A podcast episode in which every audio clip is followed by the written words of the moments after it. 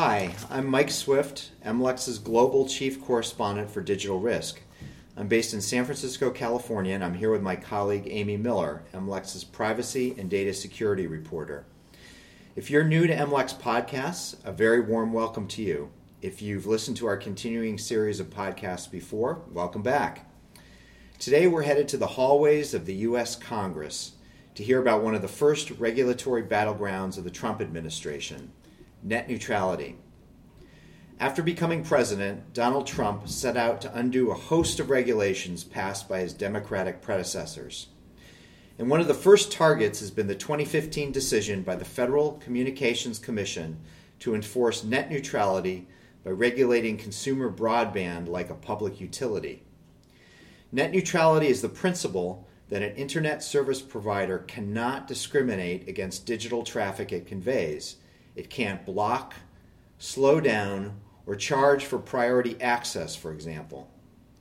In late January, President Trump appointed Republican F C C member Ajit Pai as chairman of the F C C, a longtime critic of closer utility-style regulation of internet services.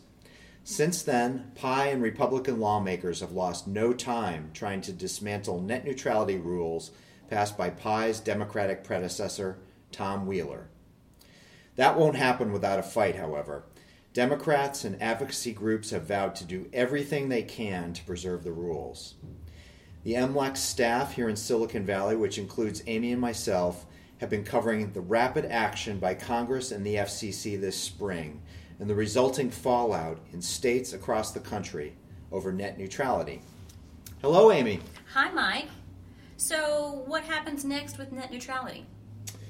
Well, there were three key main rules uh, that were part of the twenty fifteen Open Internet Order, and those were no blocking, no throttling, and no paid prioritization. And um, the Republicans have had two key criticisms of that order. One is um, they're saying that it slowed down investment in consumer broadband services. But they also um, have accused that order of being a uh, economics-free zone, that, that basically they're saying this was a, a purely political decision. There was no objective economic analysis behind it. So therefore, um, we need to do that economic analysis now. So what they are planning to do is uh, a detailed cost-benefit analysis on each of those three primary net neutrality rules, as well as um, an overarching internet conduct standard. And um, so they're saying this will um, use objective economic analysis to establish whether these rules are good or bad for consumers and for internet service providers. And uh, they will basically make a decision about what to do based on those findings.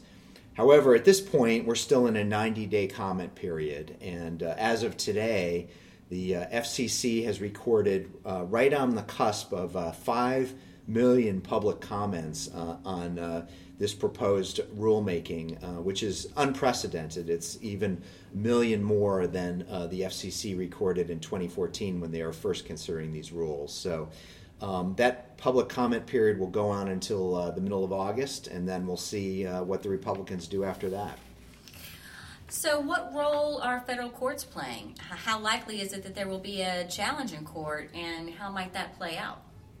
Uh, well, the answer is very likely. We don't know what the Republicans are going to do, but um, whatever they do, the chances of there not being a challenge are about as likely as there being no controversy within the Trump administration for the next six months. It basically ain't going to happen. Um, It's going to be interesting to see what happens. There, there will be an appeal filed with the, the uh, court, U S Court of Appeals for the D C Circuit.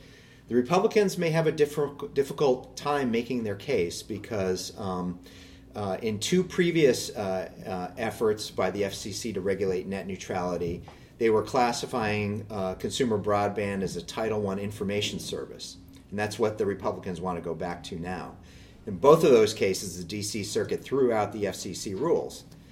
Uh, and that's partly what prompted uh, the F C C under Tom Wheeler to go to Title Two and, and uh, re- regulating consumer broadband as a, as a common carrier utility. So it's going to be hard. To, it's going to. We don't know uh, how the Republicans are going to make that case. really what could be the most likely scenario is that uh, uh, the Supreme Court will ultimately step in and review it and, and really um, set the rules of the road for net neutrality. You seem to be reluctant to say that Congress is, is going to act to set net neutrality rules. What, what's your hesitation there?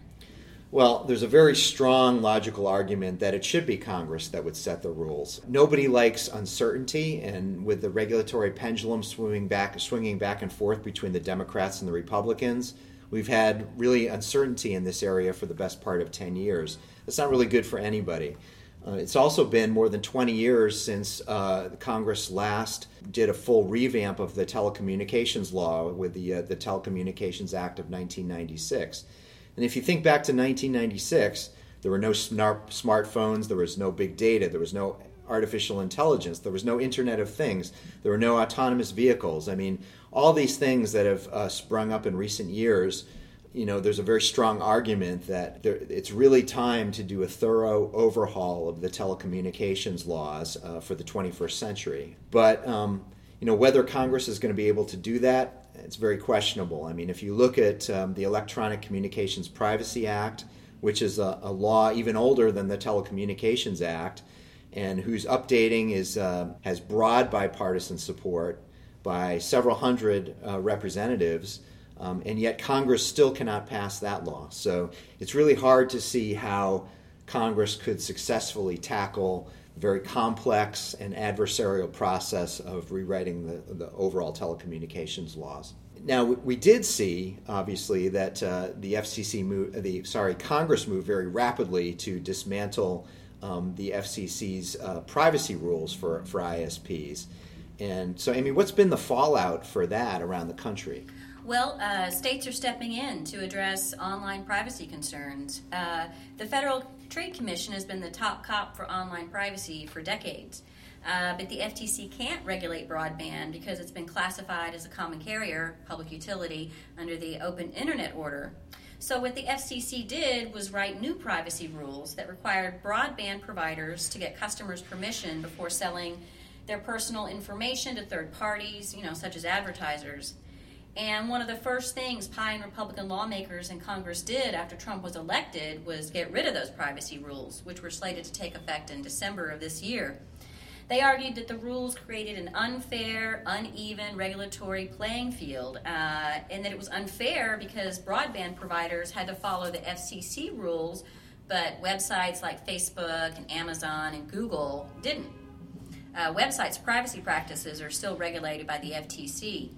Uh, so in March, the Senate and the House voted, largely along party lines, uh, to rescind the rules using a tool called the Congressional Review Act, which is, is uh, kind of controversial and not often used because once you use it, you're not allowed to enact similar rules in the future. So the outcry from privacy advocates and Democrats was immediate and loud. Um, and Democrats charged that rolling back the F C C rules had created a regulatory loophole for I S Ps, uh, since the F T C can't regulate broadband and there are no rules for broadband anymore from the F C C, uh, there's really nobody overseeing I S Ps' privacy practices. So uh, at least twenty-nine states have proposed their own privacy rules for broadband providers. And just this week, California Assembly member Ed Chow introduced a bill uh, that aims to give consumers more control over their personal information. It requires I S Ps to get permission from consumers before using or selling their information. So um, are the states facing any opposition to their legislative efforts? Yeah, state lawmakers have already said to expect some heated debates over whether uh, federal law preempts these state actions. Marsha Blackburn, a House Republican from Tennessee, uh, she was a leader in the effort to roll back the F C C's privacy rules, but she faced a lot of fierce and severe criticism after that happened. So what she did was introduce what she called the Browser Act, and that requires both broadband providers and websites to get their customers' permission before selling their data. That was to address this uneven regulatory playing field people were complaining about, Republicans were complaining about. But The, the bill actually has a provision that would forbid states from passing any privacy laws regulating uh, broadband. And that's drawn some fierce criticism from groups like the A C L U, who are suspicious of Blackburn's goals, they say, given her voting record. And it's unclear at this point how successful Blackburn's bill will be in Congress. Um, she's got some folks that have signed on to it, a couple people, but we don't know if the uh, House is actually going to take it up for a vote. So it's it's kind of in limbo at this point, I think. So we know that um, Republicans on the F C C and in Congress have said it's a really bad thing to have a two-tiered system where you'd have the F C C regulating privacy and uh, net neutrality for I S Ps, and then you'd have the F T C regulating everybody else. You know, they're saying that the F T C should be the default privacy regulator for the entire internet. What does the F T C think about that? Well, the F T C, as you know, right now only has uh, two commissioners, and they are divided. Um, acting chairperson Maureen Ohlhausen has been opposed to the privacy rules since they were introduced, um, for the same reasons that Republicans have been opposed to it, uh, saying it's just regulatory overreach, it's unnecessary. And Ohlhausen has said that she thinks the F T C, uh, if it were given the authority to regulate common carriers, could do it. It has the bandwidth and the resources. But her colleague, uh, Terrell McSweeney, a Democrat, is very upset about the rollback of the F C C's privacy rules, and she's been out and about, you know, complaining about this regulatory loophole and that, that there's not going to be anyone regulating uh, internet service providers. Well, stay tuned. Um, Amy, thanks for the update. Um, the stakes are definitely high, and your coverage has helped us make sense of it all. And I know uh, we'll both be staying on top of what's happening in Washington and, and in the other states in the coming weeks and months. That's Amy Miller, M LEX's privacy and data security reporter, speaking to me here in the San Francisco office of M LEX. To read more M LEX coverage of net neutrality and other privacy and data security issues, head to m lex market insight dot com, click on Insight Center, and click on Editor's Picks. I'm Mike Swift. Thanks for listening. Please be sure to drop in again soon to listen to one of M LEX's series of podcasts about regulatory issues around the world. See you next time.